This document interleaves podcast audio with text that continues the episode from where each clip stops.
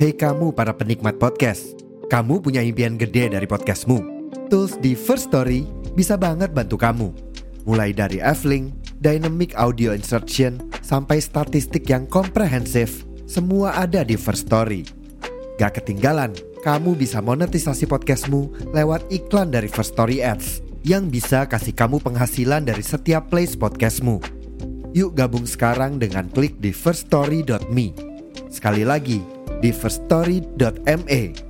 Mari kita bawa mimpi podcastingmu menjadi kenyataan.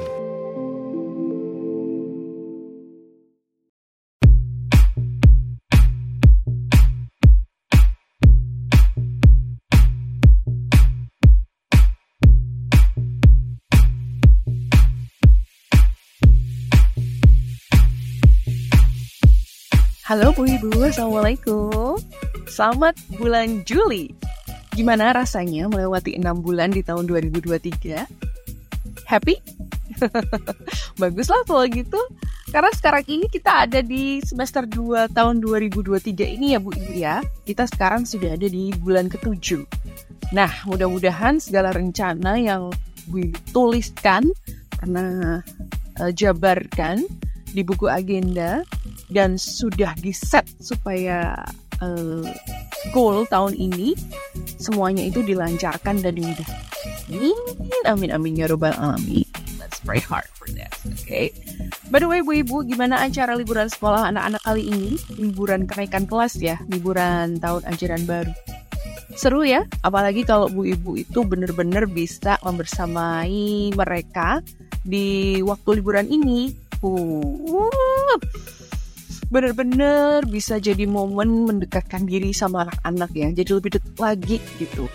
Selain itu juga tentunya bisa have fun bareng bisa fun bareng dan bisa mengeratkan lagi yang namanya bond hey, seru ya? Tapi ibu itu apa sih liburan aku masih repot sama kerjaan. Aku masih repot sama daftar sekolah. Ih apa itu liburan Emang bener sih banyak uh, bu ibu yang saat ini juga merasa justru rempong banget sama hal itu ya ngurusin daftar-daftar sekolah gitu. Ya bu, gaspol dulu boleh lah mau daftar sekolah ya, tapi kalau misalnya akhirnya hal itu bikin capek, bikin lelah ya ngaso dulu ya bu ya. Sambil minum yang dingin-dingin atau mungkin justru malah lebih rileks dengan yang hangat-hangat. Uh, silahkan aja ya. Tetap sambil akan aku temenin di sini. Setiap setiap saat ada Ibu Inung dengan obrolan seru tentunya di podcast Bu Ibu. Podcast Bu Ibu.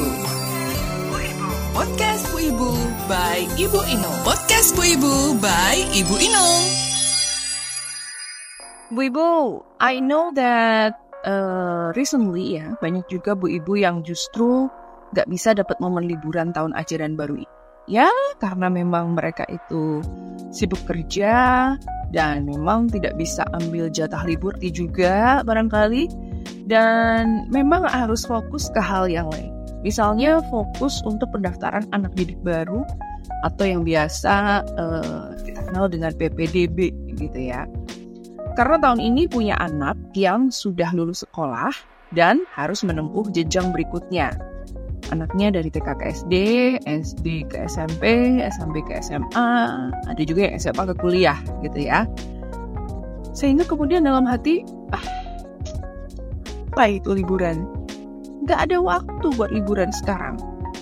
Uangnya juga gak ada, semua buat keperluan jadi sekolah baru. Curhatannya bu ibu banyak banget ya aku denger seperti ini nih Well, don't be so upset ya Bu ya. Apa pun yang Ibu usahakan, entah itu nyariin uh, sekolah baru buat anak atau nyariin lokasi buat liburan bareng sama keluarga, aku yakin sih semua buat kebaikan anak-anak gitu ya. Silakan pilih aja mana yang memang harus diprioritaskan. Tapi aku yakin juga meskipun sekarang lagi rempong-rempongnya gitu ada beberapa momen atau waktu-waktu luang yang mungkin Bu Ibu bisa pakai untuk mengeratkan lagi bonding atau ikatan dengan anak-anak. Nah, di episode kali ini aku akan ngobrol-ngobrol nih sama dua bestie aku yang sama-sama punya multiple sons. alias beberapa anak laki-laki gitu ya. Ada Ibu Dini dan Ibu Rini yang sama-sama punya anak-anak laki-laki lebih dari satu. Wow, banyak ya anak laki-lakinya ya. Ibu Dini ini punya anak laki-laki usia 14 dan 12 tahun dan Ibu Rini dengan anak-anak umur 10, 8, dan 5 setengah. Kami bertiga akan ngobrol dan saling sharing pentingnya menguatkan bonding dengan anak laki-laki. Apa-apa saja yang kami lakukan demi terciptanya bonding yang baik antara ibu dan anak laki-laki.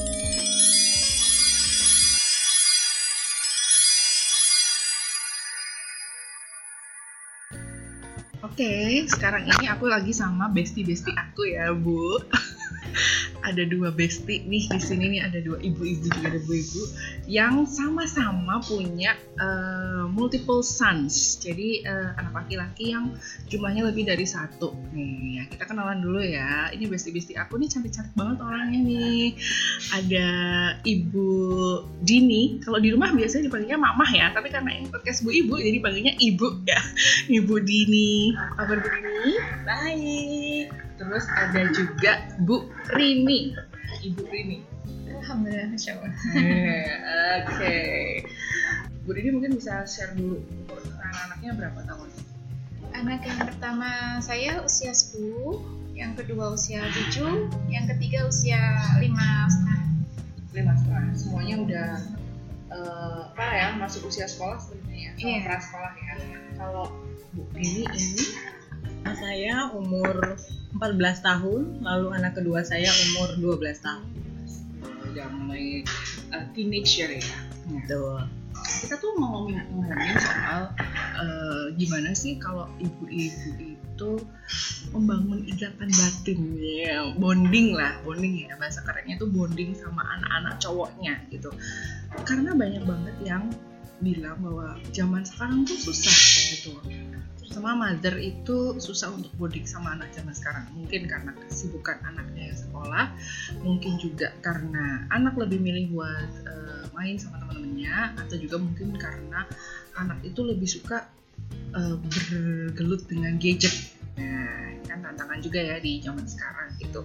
Tapi ibu-ibu ini punya kesamaan dengan saya yaitu anak-anaknya eh, sama-sama homeschooling gitu. Eh, Bu Rini juga eh, homeschooling tapi ada juga yang sekolah gitu. Nih gimana kalau kita sharing-sharing aja ya? Bu Dini dulu. Ini ada Bu Dini dan Bu Rini ya cuma beda huruf aja ya. Bu Jodoh Dini- kita. Iya, jodoh ya kita ya. Bu Dini ini gimana? Awal membangun bonding apalagi anak-anaknya udah teenage ya? Iya. Kalau anak cowok dua saya, memang karena dua-duanya di rumah homeschoolingnya. Jadi kebiasaan habit yang setiap hari kami lakukan ya pasti pertama eh, biasanya kami berempat itu kumpul dulu tuh pagi berdoa bersama gitu. Lalu eh, setelah bapaknya berangkat biasanya saya sama anak-anak eh, bersama-sama melakukan chores ya maksudnya eh, apa yang jadi bagiannya setiap hari yang mereka harus eh, rumah, beresin rumah, begitu ya. Dan itu semua sudah ada di eh, habit trackernya mereka gitu. Lalu eh, nanti siang begitu biasanya mereka akan menemani saya tuh entah memasak atau melakukan kegiatan lain yang eh, memang kami harus lakukan gitu ya. Misalnya ada kegiatan gantari gitu ya, homeschooling eh, di luar eh, rumah, lalu ada kegiatan-kegiatan lain mungkin pelayanan atau memang eh, kami punya proyek-proyek kecil yang kami eh, lakukan bersama-sama. Kedua anak saya yang laki-laki ini memang eh, ketika mau melakukan sesuatu sudah eh, saya sounding dulu biasanya malamnya gitu ya. Malamnya udah saya kasih tahu, eh besok kita mau begini begini begini. Terlepas itu dari habit trackernya mereka juga sudah ada dan itu sangat menolong ya. Anak laki-laki tuh sukanya eh, kalau saya boleh bilang nggak suka yang bertele-tele, sukanya yang jelas gitu ya. Terus nggak pakai lama gitu. Dan itu eh, menolong saya untuk apa bisa melakukan kegiatan sama mereka, tapi juga membangun kedek- kedekatan sama mereka. Terus itu eh, ada ini nggak? Ada misalnya, wah ini kegiatannya cewek banget nih gitu. Kan tadi disebutkan kan apa namanya diajak masak kayak gitu Eh, jadi kami membangun satu nilai bahwa rumah itu adalah tanggung jawab bersama. Sehingga ketika kami bersama-sama melakukan itu tidak melihat eh, wanita atau pria, meskipun memang itu bagian saya. Saya eh, membelanjakan atau membeli sesuatu. Kadang-kadang pun tapi anak-anak terlibat juga, gitu ya. Eh, membiasakan diri juga bahwa nggak harus anak perempuan loh yang mengerjakannya gitu ya. Kayak eh, mereka mencuci baju terus mereka mengerjakan ya tadi seperti nyapu ngepel gitu ya. Lalu setrika gitu. Itu adalah pekerjaan yang memang kita harus kerjakan bersama sebagai tim eh, anggota di dalam rumah begitu. Terus eh, kalau tadi memasak kebetulan kedua anak saya memang mencintai masak karena eh, mereka sering kali melihat ayahnya ya. Ya karena ayahnya memang eh, suka masak begitu. Turun ya? Eh, kalau papahnya masaknya bisa bumbu macam-macam kalau mamanya ya bumbunya yang masih yang itu aja kalau Bu Rini gimana nih? Kalau Bu Rini sama tiga anak itu. Jadi saya tuh lebih memahami ini ya, mungkin sifatnya. Jadi anak itu saya mendekati sesuai dengan sifatnya masing-masing gitu. Kalau misalnya yang pertama itu dia cenderung cuek, cenderung abai, cenderung apa gitu. Jadi kita yang harus memulai, colek dulu ya istilahnya. Kenapa sih kak? Gitu. Oh, iya. Yang kamu rasakan apa sih kak? gitu. Kalau yang nomor dua itu kan apa ya lebih empatinya tuh lebih ini banget gitu ya. Jadi eh, ekspresi kita aja yang yang maksudnya belum belum yang kita melotot gitu masih kita diem gitu dia, dia udah tahu yang "Eh, bunda kenapa? Bunda sedih ya? Atau mama sih yang salah kayak gitu. Jadi lebih saya lebih pendekatan ke seperti itunya. Kalau adiknya yang masih kecil kan masih apa ya belum bisa mengungkapkan gitu ya. Tapi dia kan udah kelihatan oh dia tuh lebih ke yang moody. Misalnya disenggol sedikit marah gitu. Senggol wacak gitu. Istilahnya senggolnya pas lagi apa tuh Bu? Ya apa aja gitu kan. Misalnya kalau makan gitu aja dicolok kakaknya dikit langsung marah gitu kan. Jadi eh, ya lebih lebih ke pendekatan emosionalnya anak itu seperti apa gitu terus apa lebih ke cerita ya. Jadi saya itu eh, base nya itu dari keluarga Jawa. Keluarga Jawa itu adalah keluarga yang suka cerita gitu katanya ya kan? ya bapak bapak saya itu kayak gitu orangnya suka cerita. Jadi setiap pulang gitu ke sawah gitu dari sawah atau dari mana aja pokoknya yang, yang menurut kita tidak seru lah. Tapi bapak saya itu bisa menceritakan dengan seru. Eh tadi nggak tahu nggak? Duk, bapak itu kata tadi ketemu ini ular. Ularnya tuh kayak gini gitu. Nah itu saya bawa dulu tuh saya bilang kayak gini "Bapak, eh, apa weh kayak gitu ceritain gitu. Nggak banget gitu. Tapi ternyata di balik cerita bapak itu saya jadi gampang bercerita gitu. Jadi ketika saya ketemu siapa orang itu bagaimana sikapnya saya cerita gitu. Nah ternyata itu saya bilang oh ini loh kayaknya yang dibutuhkan anak-anak gitu. Jadi jangan sampai anak-anak itu punya rahasia gitu. Jadi mau saya dari mana pun ketemu siapa pun apa yang saya rasakan itu saya ceritakan. Jadi saat tadi bunda ketemu ini yang bunda lihat tuh seperti ini perasaan bunda tuh kayak gini kayak gitu. Dan mungkin anak saya juga "Ih, apa sih bunda? kayak gitu. Iya. tapi ternyata itu iya. tapi ketika anak-anak itu di luar nggak sama saya gitu karena saya ibu kerja ya ketika mereka keluar sendiri atau dengan ayahnya gitu ketika pulang itu saya belum duduk itu udah cerita. Bunda bunda sini tak ceritain. Gitu. Iya. Gelar ya. Ya, dan itu ternyata oh, maksud Bapak tuh dulu kayaknya kayak gini loh gitu. Jadi kita tuh nggak perlu jadi CCTV, itu CCTV-nya udah datang sendiri gitu loh. Eh, anak saya itu yang nomor satu itu kalau orang bilang, aduh orang eh, dia tuh cuek banget tuh dibilangin, Bu Yonya apa atau Leo kamu itu orang Jawa yang sampai kayak gitu harus selalu diingetin kayak gitu. Tapi kalau sama saya dia tuh banyak cerita, apa pun yang dia rasakan, gitu, apa pun yang dia lihat. Bahkan saya kalau tuh kalau menekankan kayak gini dia kan usia 11 ya sekarang ya dari mulai sex education dan lain itu tidak perlu malu. Apa pun yang kamu rasakan apa pun yang kamu lihat itu harus cerita. Jadi pernah suatu kejadian itu di kampung itu ada yang melihat ya mungkin pornografi gitu. Ternyata di, di di game atau di apa saya kurang paham gitu. Bun ada loh aplikasi yang kayak gini. Terus ini menunjukkan seperti ini. Oh itu tidak boleh. Saya bilang kayak gitu. Dan itu ternyata teman-teman anak saya udah seperti itu bun gitu. usia dia kelas 5 gitu. Kelas 5 itu teman saya udah ada yang pacaran kayak gini gini. Gini dia tuh cerita gitu. Sampai ayahnya gini apa namanya kok kakak eh, sediam itu tapi sama bundanya hal yang menurut dia malu harusnya nggak diceritakan gitu kalau ayahnya bilang. Ternyata apa ini ya dampak ketika bunda itu kalau ada apa-apa cerita makanya dia akan udah bercerita dan percaya gitu loh maksudnya percaya ke kita gitu. Nah, saya bilang oh iya mungkin ini yang harus eh, di setiap orang tua itu jangan sampai lupa gitu. Kalau udah habis dari ke mana duduk bersama bercerita dengan anak. Kalaupun tidak seperti itu biasakan sore hari. Bapak saya itu dulu kalau habis dari sawah itu atau lagi nggak di sawah di sore hari itu ngumpul sama anak-anaknya ngeteh gitu. Kalau orang kampung kan ngeteh gitu ya ngeteh bakar apa gitu. ya, medang, medang. istilahnya kalau kata bilang kayak gitu. Itu bercerita. Jadi apa yang kamu lihat hari ini ceritakan. Mau itu menarik atau mau itu enggak tapi nanti pasti ada sesuatu yang bisa digali. Entah itu dari sisi moralnya entah itu dari sisi pendidikannya atau sesuatu yang rahasia itu tadi ya rahasia dalam tanda kutip gitu remaja kan semua kayak gitu gitu pasti suatu saat nanti akan keceplosan gitu. Iya, gitu. Ah, jadi orang tua saya itu tahu di saat saya pertama itu first love gitu sama siapa gitu. Tahu gitu. Ini anak tiap hari diceritakan ini gitu. Oh gue wis nganu nduk? Wis seneng karo wong to kayak gitu asiknya itu seperti itu. Dan pasti peran ayah. Nah, ayah itu kalau untuk anak laki-laki itu masya allah itu luar biasa ya. Jadi dari sesuatu yang apa ya istilahnya yang praktik apa yang istilahnya oh ini mainan rusak harus saya lem atau harus saya apain gitu dari ayahnya. Kalau saya lihat tuh Ya, seperti lebih, itu. apa ya lebih ke solutif iya ya lebih ke solusinya apa gitu. Terus misalnya oh pasang keran tuh caranya kayak gini gitu.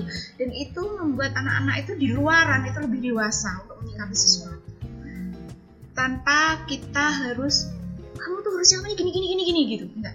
Iya. Iya. Udah tahu harus bersikap iya bagaimana. harus bersikap bagaimana. Saat kita seemosi apa pun itu pertama pasti yang diingat adalah oh bapakku tuh kalau kayak gini kayak gini gitu. Aku harus ngapain? Gitu. menurut saya sih itu ya sama hampir sama sih kayak Bu Rini tadi. Aku sendiri juga kalau tadi kan sore kalau nggak pulang kerja karena Bu, Bu, Bu Rini kan eh, working mom ya. Atau nggak pas bedang-bedang sore kayak gitu. Kalau aku sih kadang ini lebih ke pillow talk ya. Jadi kayak pas mau tidur kayak gitu. Atau misalnya mereka lagi goler-goleran aja nggak nggak apa-apain terus eh, lebih tak tanya eh kamu tadi misalnya di rumah Eyang lagi ngapain ngapain aja? Kayak gitu kan.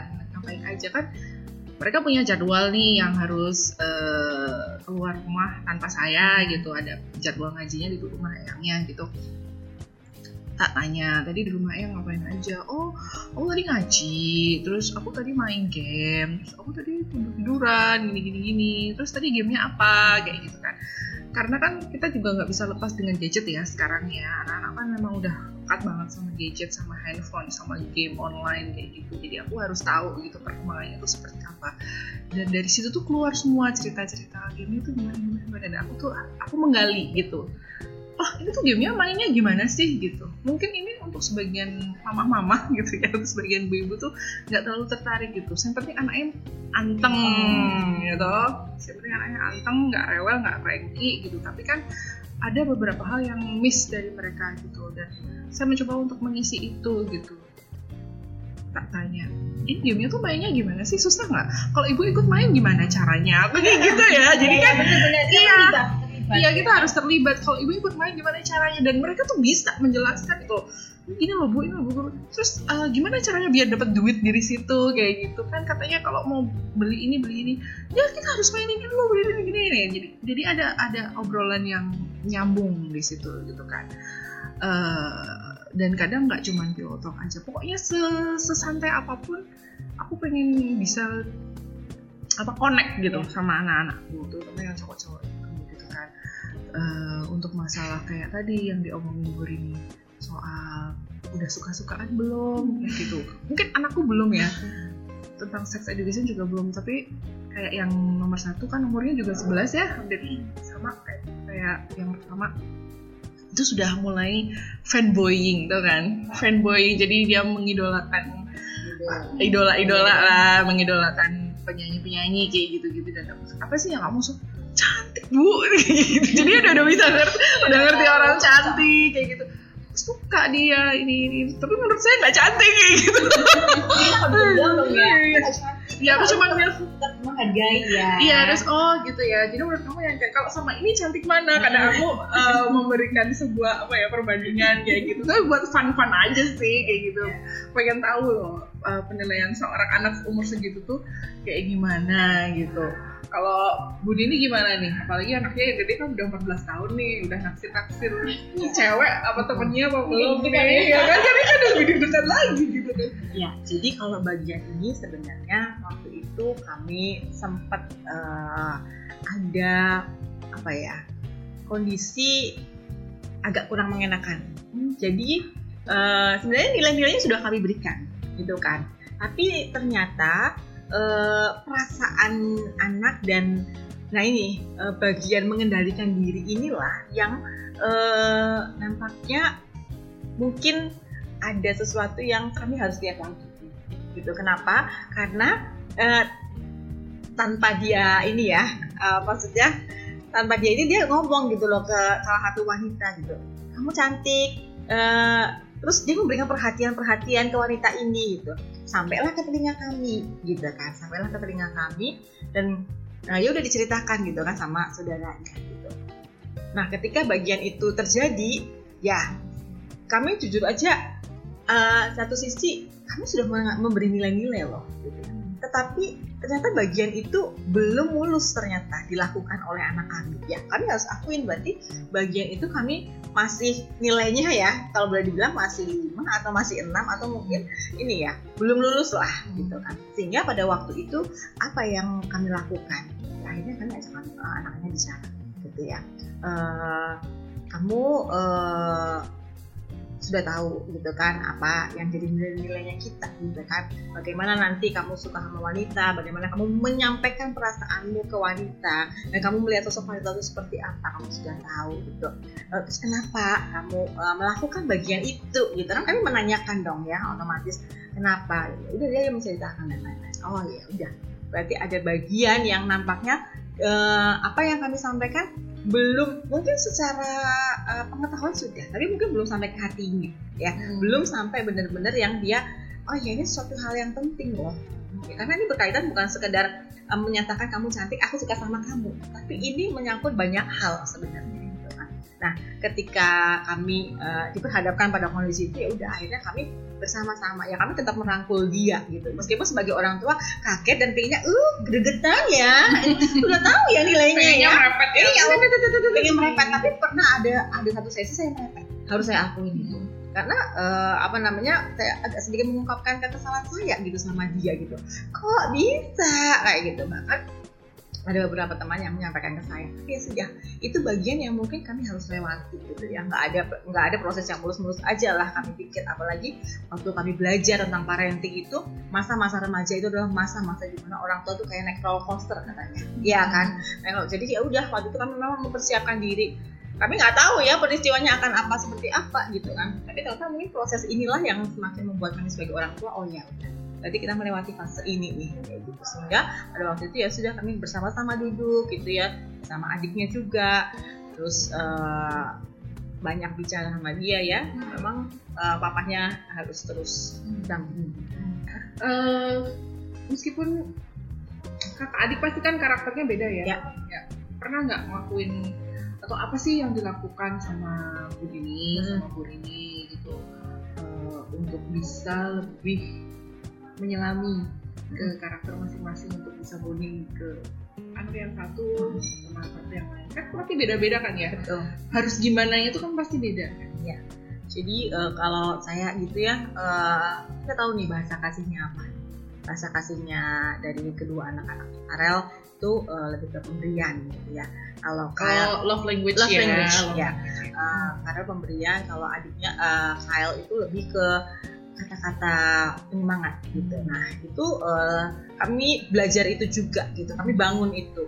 Tapi juga memang eh, ya kami punya waktu-waktu di mana oh eh, hari ini ada bagian yang aku mungkin harus banyakin nih sama Karel gitu. Atau eh, hari ini ada bagian yang harus sama adiknya gitu. Dan mungkin ada peran ayah juga gitu yang memang eh, menolong ya. Sehingga tadi bahasa apa kedekatannya bondingnya itu terus dibangun Bu ini gimana? Bu? Kalau saya itu ada kencan bareng. kencan bareng sama Iya, cowok ya. oh. Iya, jadi kayak gini. Kalau misalnya kakak itu suka eh, jalan ke mana, dia suka makan gitu. Jadi misalnya, yuk kita ke kafe ini gitu. Saya tuh ke kafe bukan sama suami, mas justru sama anak-anak. Jadi sama dia satu aja yang saya bawa gitu, misalnya kakaknya, saya izin sama adiknya. Jadi ini bunda libur dan bunda mau kencan sama kakak nih gitu. Dan itu biasanya eh, kita lakukan sebulan sekali. Jadi ada waktu kakak sama kakaknya gitu. Jadi besok sama adik ya gitu, sama adik ya di apa kalau adiknya kan masih main gitu ya di taman main. Cuma buat dia jadi ada saatnya kayak ini loh spesial hari spesial aku sama bunda gitu. Jadi terserah kamu mau ngapain, mau cerita apa, mau sesuatu yang membuat dia marah misalnya aku marah sama ayah kayak gitu. Jadi ada saatnya dia itu me- apa ya mengeluarkan isi hatinya selama ini tuh ada apa. Jadi kedekatan seperti itu yang saya bangun dan kayak lebih percaya gitu kan. Di saat seperti ini dan aku merasa spesial nih gitu aku sama bunda hari ini hanya dengan bunda. Jadi kasih sayang bunda ke aku semua istilahnya ada. Jadi dalam sebulan itu ya satu jam dua jam. Atau kalau nggak gitu kak pengen pengen apa gitu sesuai kemampuan bunda ya gitu. Jadi ada curahan kasih sayang itu yang bahwa dia itu tidak dibeda-bedakan. Ketika kita membela adiknya atau di saat apa mungkin dia ada rasa kecewa ya di situ Iya, ya. iya Nah di situ tuh kayak luka-luka itu yang kita tambal gitu. Istilahnya yang saya harapkan gitu yang nggak tahu anak saya rasa apa tapi saya berusaha semaksimal mungkin untuk seperti itu gitu. Nggak nggak cuma kakaknya jadi sama yang nomor dua juga kayak gitu. Misalnya nomor dua Mamas mau apa? Atau mau ke mana? Yuk dating sama bunda. Ngedate yuk ke mana? Gitu. Gitu. Jadi ketika saya sama suami pun ada ada waktu seperti itu gitu nonton gitu. Ya sama bunda mau kencan dulu ya gitu. Jadi anak-anak itu udah oh berarti ya. udah paham. Saatnya ayah sama bunda itu butuh berdua gitu. Seperti ketika aku sama bunda gitu. Jadi nggak ada drama di situ. Ah, ini great idea banget ini. Ini great idea banget nih. efektif mbak ketika ketika anak itu bermasalah betul. Jadi kan ada saat suatu saat gitu suatu, suatu eh, hari gitu bahwa anak itu nggak tahu kenapa dia terus usil banget. Nggak sama siapa pun selama siapa pun nggak peduli gitu. Nggak tahu mungkin apa ya istilahnya ada hari yang dia seperti itu. Iya, langsung ya. saya tarik ayo eh, mau ke mana? Gitu sama bunda atau sama ayah deh gitu mungkin dia marah sama saya gitu jadi dia pergi sama ayahnya nggak Ya. tahu cuma ke lapangan makan somai gitu. iya jadi dia bisa bercerita bisa lari-larian ntar dia akan cerita kan sama ayahnya biasa kayak gitu ah cuman diajak makan batagor di lapangan itu loh iya kan itu kafe ya Iya, bisa ini ya, bisa terbuka ya. Makanya aku bilang tadi great idea. Aku eh, jujur nih, eh, mungkin akan aku praktekkan juga karena selama ini belum ya. Nggak, maksudnya selama ini aku nggak nggak sampai kepikiran se- sebegitunya gitu loh, terutama untuk anak eh, cowok yang paling gede gitu kan. Eh, karena biasanya kalau aku pergi sendiri tuh paling yang ngintil itu kan yang paling kecil, yang umur lima tahun ya, kayak gitu. Sementara kalau dating itu biasanya lebih ke sama anak yang yang paling besar, Besar. anak perempuanku yang aku memang harus aku harus ada girls day out nih atau enggak girls night out kayak gitu karena setiap kali pergi kan pasti selalu bareng-bareng bareng-bareng kayak gitu. Nah ini penting juga nih bagus banget nih aku aku akan mencobanya gitu kan gitu apalagi berkaitan sama tadi yang Bu Dini udah bilang tentang love language ya gitu kan. Kalau tadi anak-anaknya begini kan ada eh, apa kata-kata afirmasi words of affirmation gimana cak kasih semangat gitu kan. Terus ada lagi dengan pemberian dengan giving gift gitu. Nah ini aku juga eh, jadi ingat gitu bahwa ada beberapa hal yang memang bis- biasanya aku lakukan berkaitan dengan love language itu terutama yang paling ketara banget itu eh, anak yang paling kecil gitu ya. Mungkin apa karena memang dia masih kecil atau bagaimana dia paling eh, love language-nya tuh physical touch gitu kan. Karena mungkin apa karena dia masih kecil uh, jadi dia tuh senang banget gitu loh. Peluk-peluk saya kayak kayak gitu terus peluk-peluk terus hampir tiap I don't know tiap jam atau apa gitu. Si, apa ngesun-ngesun pipi kayak gitu-gitu kayak gitu. Dan dia minta disun balik kayak gitu. Dia seneng banget sih gitu kan seperti gitu.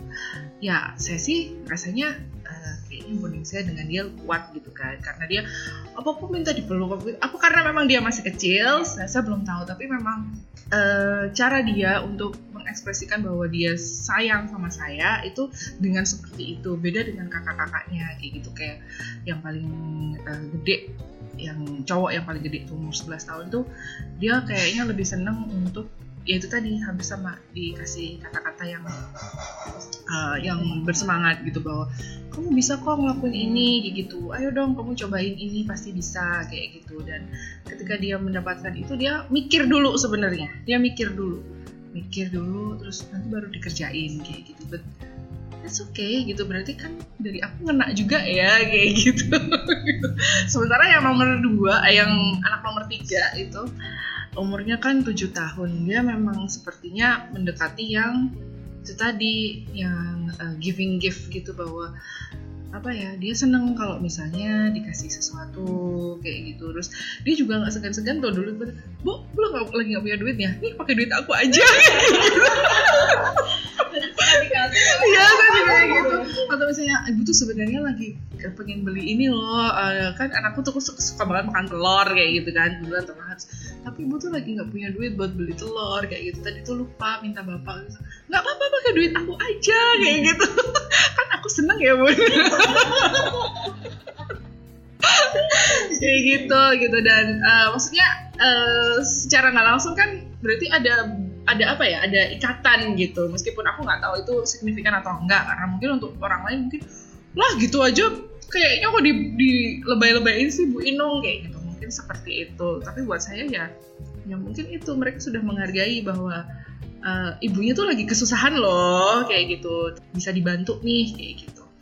Terus juga berkaitan dengan karakter nih. Pernah nggak sih uh, menyelami karakter mereka masing-masing kayak gitu? atau pernah menafsirkan salah pada pada saat belajar tentang karakter mereka yang berkembang kayak gitu? Pernah nggak? Atau mungkin gini gampangnya pernah nggak ada kesalahpahaman di antara ibu dan anak yang uh, sifatnya mungkin major banget sampai akhirnya oh ternyata ini selama ini aku salah kayak gitu. Dalam iya iya uh, dari bahwa ternyata treatment kita ke mereka tuh salah kayak gitu. Pernah nggak seperti itu? Nah sih pernah ya.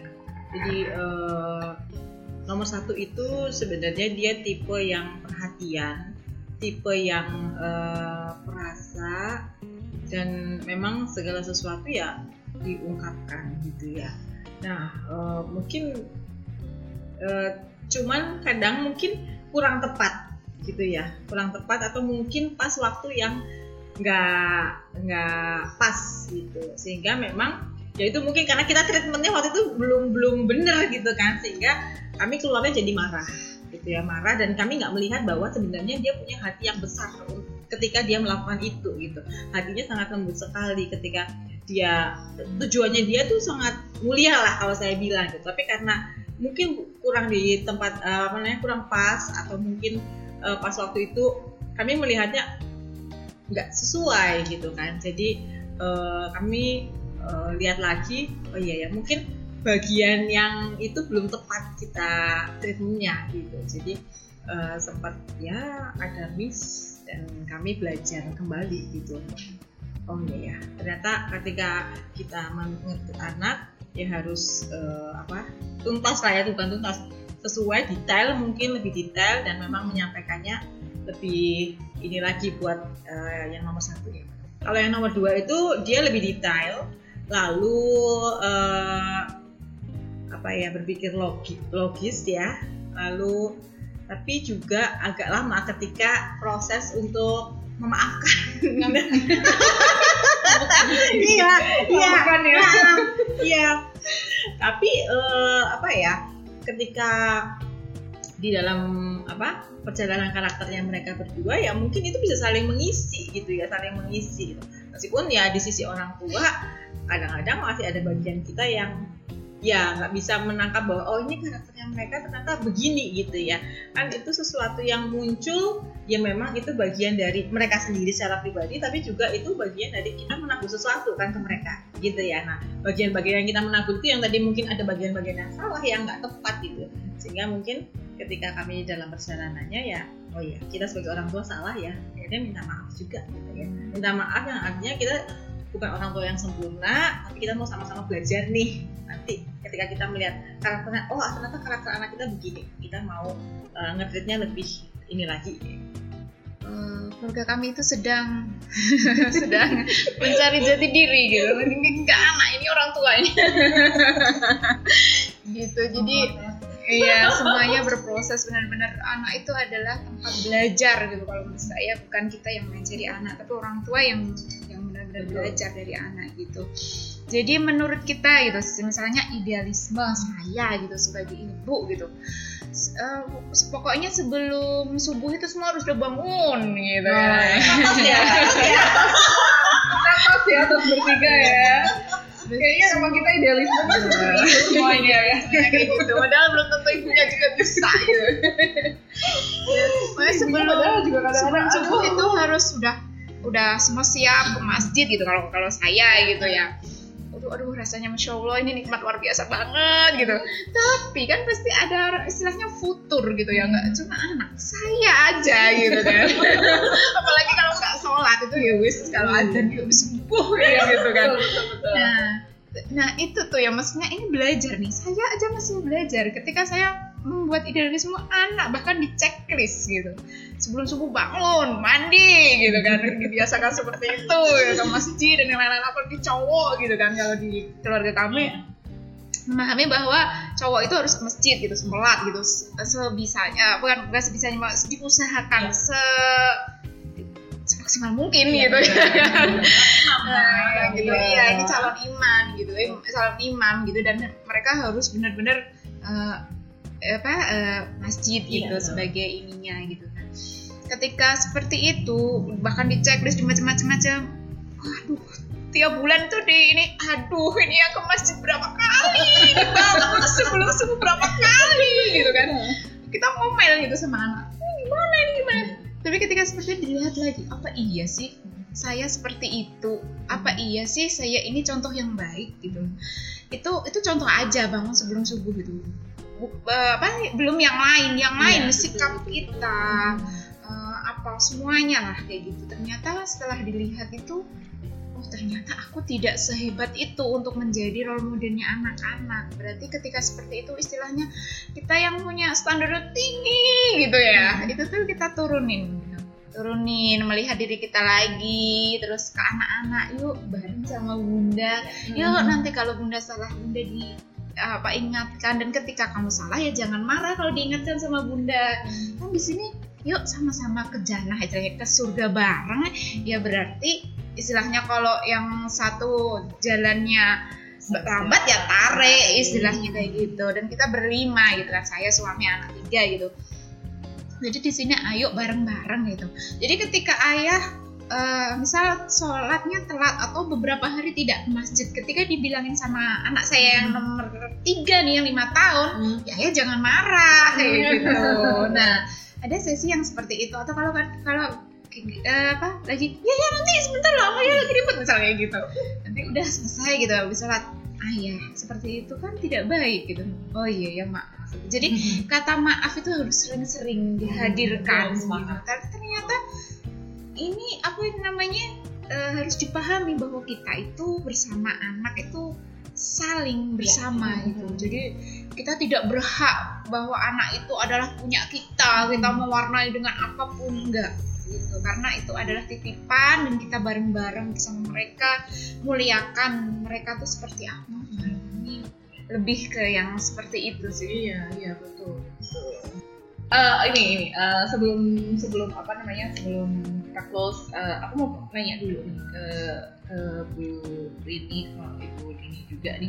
Kegiatan-kegiatan apa sih yang yang konkret ya yang selama ini sering dilakuin untuk bonding ke anak-anak kalau selain ngobrol-ngobrol ya gitu kan. Memang sebenarnya main point bonding itu kan sebenarnya lebih ke curhat ya heart, heart to heart ya gitu ya. Kita ngerti isi kepala mereka kita paham juga isi hati mereka kayak gitu. Dan bagaimana mereka bisa terbuka sama kita itu main poinnya sih gitu kan. Tapi kan ada beberapa aktivitas kegiatan yang memang kadang kita harus lakukan gitu secara fisik atau pokoknya yang bisa apa ya mendekatkan kita ke mereka gitu mungkin bisa nantinya dicontoh sama listenernya podcast Bu Ibu Kalau saya yang pertama mungkin ini ya aktivitas bagaimana mereka membangun eh, relasi mereka dengan Tuhan itu pertama gitu ya. Jadi kami menemani gitu seperti Bunda Rini menemani mereka gitu. Mereka punya eh, bangun gitu eh, pagi hari itu kalau misalnya mereka mungkin belum melakukan ya akhirnya saya temani gitu kan. Saya temani mereka itu kegiatan awal gitu ya. Ya, saya sukanya runut pakai ini ya, pakai waktu ya biar iya iya kalau pagi eh, saya menemani mereka kami eh, bilangnya saat teduh gitu ya kalau mungkin di teman-teman sholat gitu ya kami saat teduh menemani mereka lalu untuk kegiatan eh, yang lain mereka itu punya eh, piaraan namanya eh, popok dan cicik ayamnya mereka. Nah itu. Saya menemani mereka biasanya. Saya ingetin pok-pok sama cicik juga perlu sarapan. Jadi eh, tolong. Itu ditemen, apa namanya dikasih makan. Nanti biasanya saya menemani mereka. Atau kalau misalnya makanannya habis mama tolong belikan makannya. Oh, oke saya belikan makannya. Lalu di eh, apa setelah waktu itu biasanya yaitu eh, sarapan. Biasanya sarapan tuh kita suka di dapur kan. Memang kami eh, sering menghabiskan waktu di dapur gitu ya. Entah cuma masak omelet entah itu cuma bikin pancake atau ya udahlah pokoknya makanan yang cepet jadi. Terus kita ngobrol gitu di ruang makan. Nanti siang sedikit ya kami belajar bersama-sama. Belajarnya pun juga laki-laki itu dari kecil memang nggak belajar yang duduk banget ya. Kalau Iya. laki-laki. ya karena pela- pengalaman saya laki-laki tuh eh, sering eh, ke luar ke alam gitu. Biasanya juga ini nih komunitas Gantari nih yang memfasilitasi kami ya.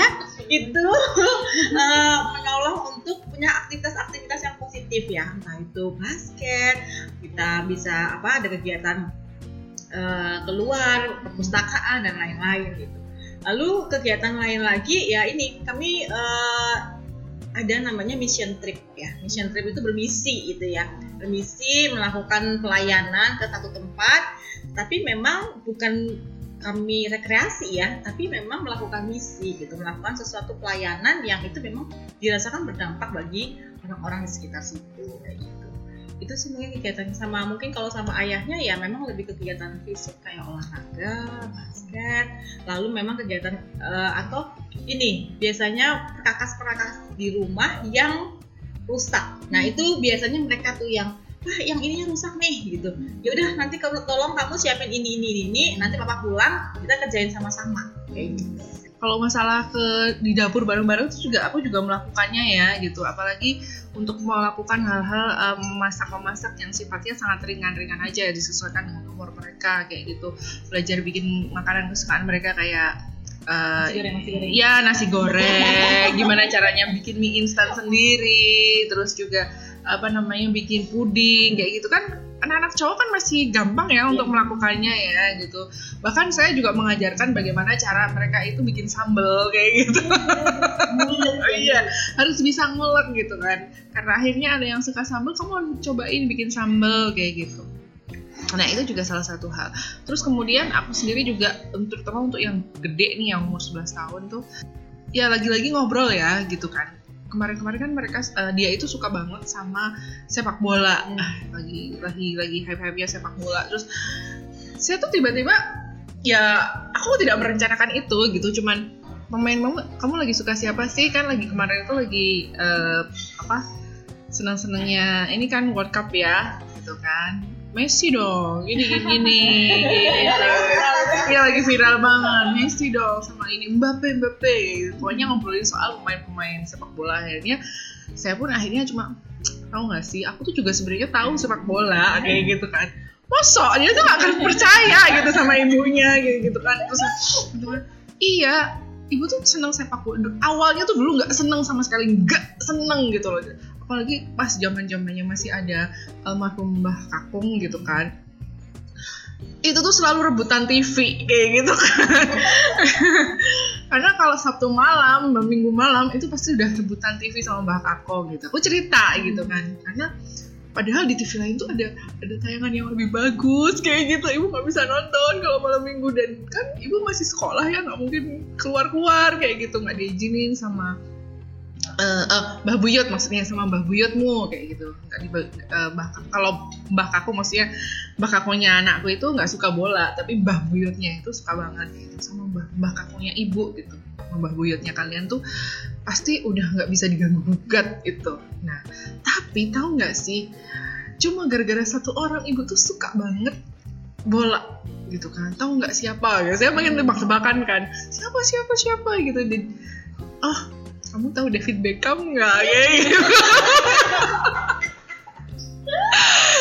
jadi gara-gara satu orang itu ya karena teman-teman ibu yang cewek-cewek juga ngobrolin itu di sekolah aku jadi penasaran gitu.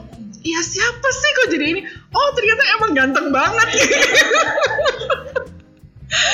dari situ mulai penasaran sama yang namanya bola gitu kan. Pengen ngeliat kok ada ya pemain bola yang ganteng. Soalnya sebelumnya kayaknya nggak pernah ada pemain bola yang ganteng kayak gitu.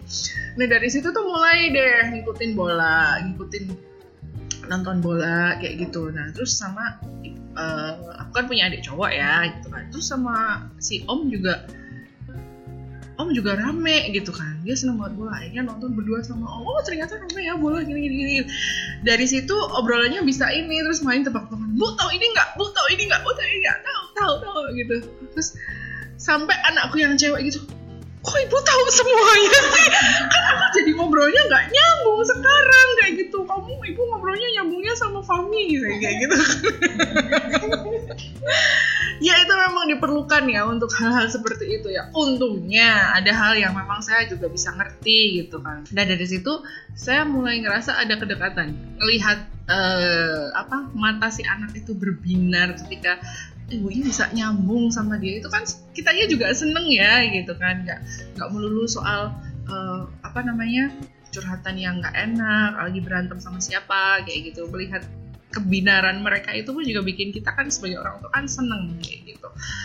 Gitu itu salah satu pengalaman saya sih. Aktivitas-aktivitas yang lain sih selain masak terus ngobrol juga. Kalau olahraga sih jarang ya. Jujur saya jarang olahraga ya.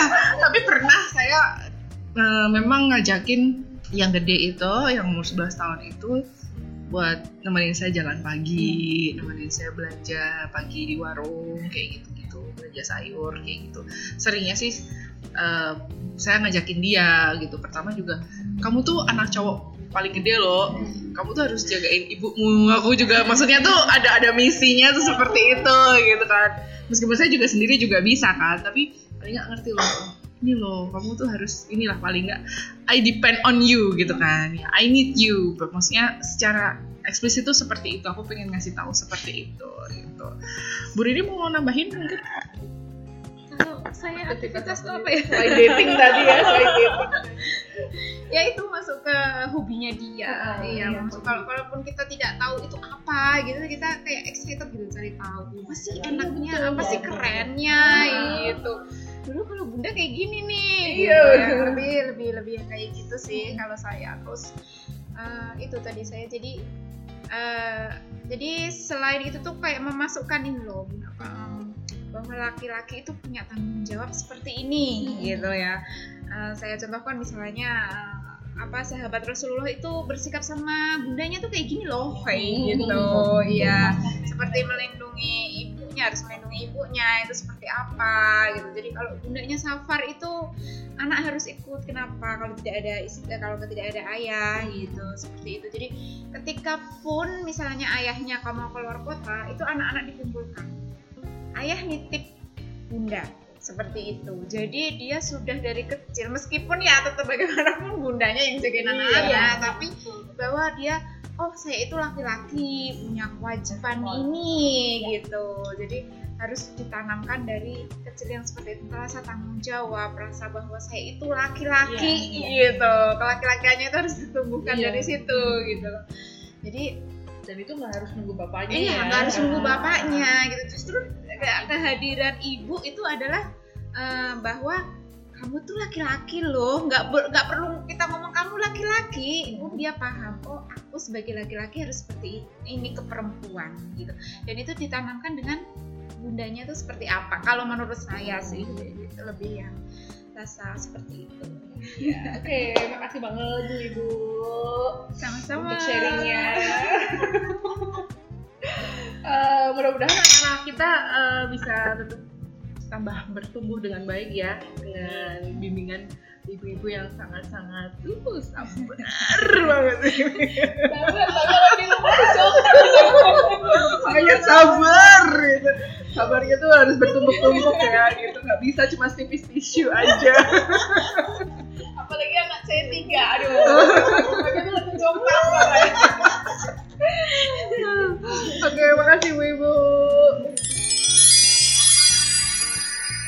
Thank you banget ya Ibu Dini dan Bu Rini. Bu Ibu, gimana? Super seru dan sangat mencerahkan bukan?